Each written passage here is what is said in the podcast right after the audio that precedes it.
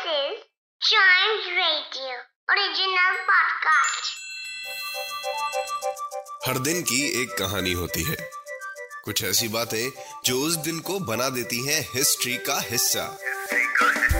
तो आइए सुनते हैं कुछ बातें जो हुई थी इन दिस डेज़ हिस्ट्री. और इतिहास की शुरुआत करेंगे कहाँ से? 1934 से। द सर्जन्स फोटोग्राफ क्या आपने इसका नाम सुना है? It was the most famous photo जिसके अंदर लॉच नेस मॉन्स्टर को सबसे पहली बार देखा गया था। यस yes, और एक न्यूज़पेपर में छपा था जिसका नाम था डेली मेल और 1999 में ये रिवील हुआ that it was an hoax yes so Loch Ness monster क्या था? जिसको हम नेसी भी बोलते हैं ये क्रीचर बताया गया था in Scottish that is said to inhabit Loch Ness in Scottish Highlands. और उसके बाद से इसका नाम मॉन्स्टर भी पड़ गया। इसको कई लोग क्रीचर के नाम से ही जानते थे सिर्फ़। और ऐसा माना जाता था कि भैया, इससे दूर रहो। ये बड़ा डेंजरस है, बहुत डेंजरस है। और 1933 में स्पेशली इसके ऊपर बड़ी अटेंशन लोगों ने डाली थी, बहुत ही ज़्यादा। और उसकी एग्जिस्टेंस की बात चल ही रही थी एविडेंस को इकट्ठा कर ही जा रहा था। तभी ये फ़ोटो वाली बात निकलती है। द सर्जन्स फोटोग्राफ राइट और सब लोग इससे डर जाते हैं, लेकिन 1999 में इसका पर्दाफाश होता है और पता चलता है कि नहीं, ये ऐसा कुछ नहीं था जो हमने सोचा था। बढ़ते हैं आगे 1952 में। आज के दिन सबसे पहले सेक्रेटरीज डेज़ मनाया गया था, जिसको आज के टाइम पे हम एडमिनिस्ट्रेटिव प्रोफेशनल्स डे के नाम से जानते हैं। सबसे पहले ये 1952 में आज ही सेलिब्रेट करा गया था।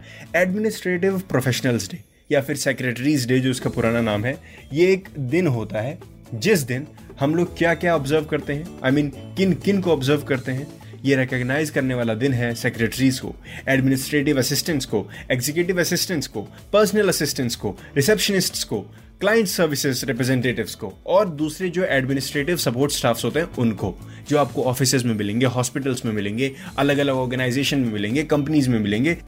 और सबसे ज़रूरी बात तो ये कि ये सारी कंट्रीज़ में सेलिब्रेट नहीं करा जाता और ना इसके नाम की कोई छुट्टी होती है। लेकिन कुछ कुछ कंट्रीज़ में इसको आज भी सेलिब्रेट करा जाता है।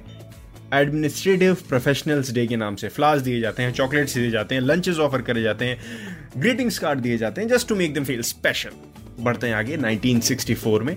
आज के दिन a transit 5 B N satellite ये लॉन्च के बाद ऑर्बिट में एंटर कर ही नहीं पाई और वापस एटमॉस्फेयर में ही आ गई। 2.1 पाउच मतलब 0.95 केजी का रेडियो एक्टिव प्लूटोनियम था इसके अंदर। और आपको ट्रांजिट सैटेलाइट के बारे में बता देता हूँ। It was the first satellite navigation system to be use operationally इसको सबसे पहले यूएस की नेवी यूज़ करती थी, लेकिन फिर बाद में जब इसको साइंटिस्ट ने देखा कि इसको और भी यूज़ करे जा सकते हैं नेविगेशनल पर्पज़ के लिए, इसको सर्व किया जा सकता है। नेशन में कंट्रीज़ में अलग अलग चीज़ों को जानने में एक्सपेरिमेंट किए जा सकते हैं। तो इसको ट्राई करा गया। और इसको नेव सेट के नाम से भी जानते थे या फिर N N S S N A V S A T या फिर एन एन एस एस के नाम से भी जानते थे। एन एन एस एस मतलब नेवी नेविगेशन सैटेलाइट सिस्टम बढ़ते हैं आगे बेस बॉल के बारे में जानते हैं। इन 1982 रोली फिंगर्स का नाम सुना है आपने? ये एक रिटायर्ड अमेरिकन बेसबॉल प्लेयर है राइट और इन्होंने आज के दिन अपना नाम एक रिकॉर्ड में दर्ज करवा लिया था। यस आज ही के दिन ये सबसे पहले पिचर बन गए थे जिन्होंने 300 सेव्स की थी। 300 saves can you believe that as a baseball pitcher इन्होंने 17 सीजन्स खेले थे मेजर लीग बेसबॉल के। कौन सी टीम से? ओकलैंड एथलेटिक्स से। 1968 से 1976 तक। और उसके बाद ये रिटायर हो गए।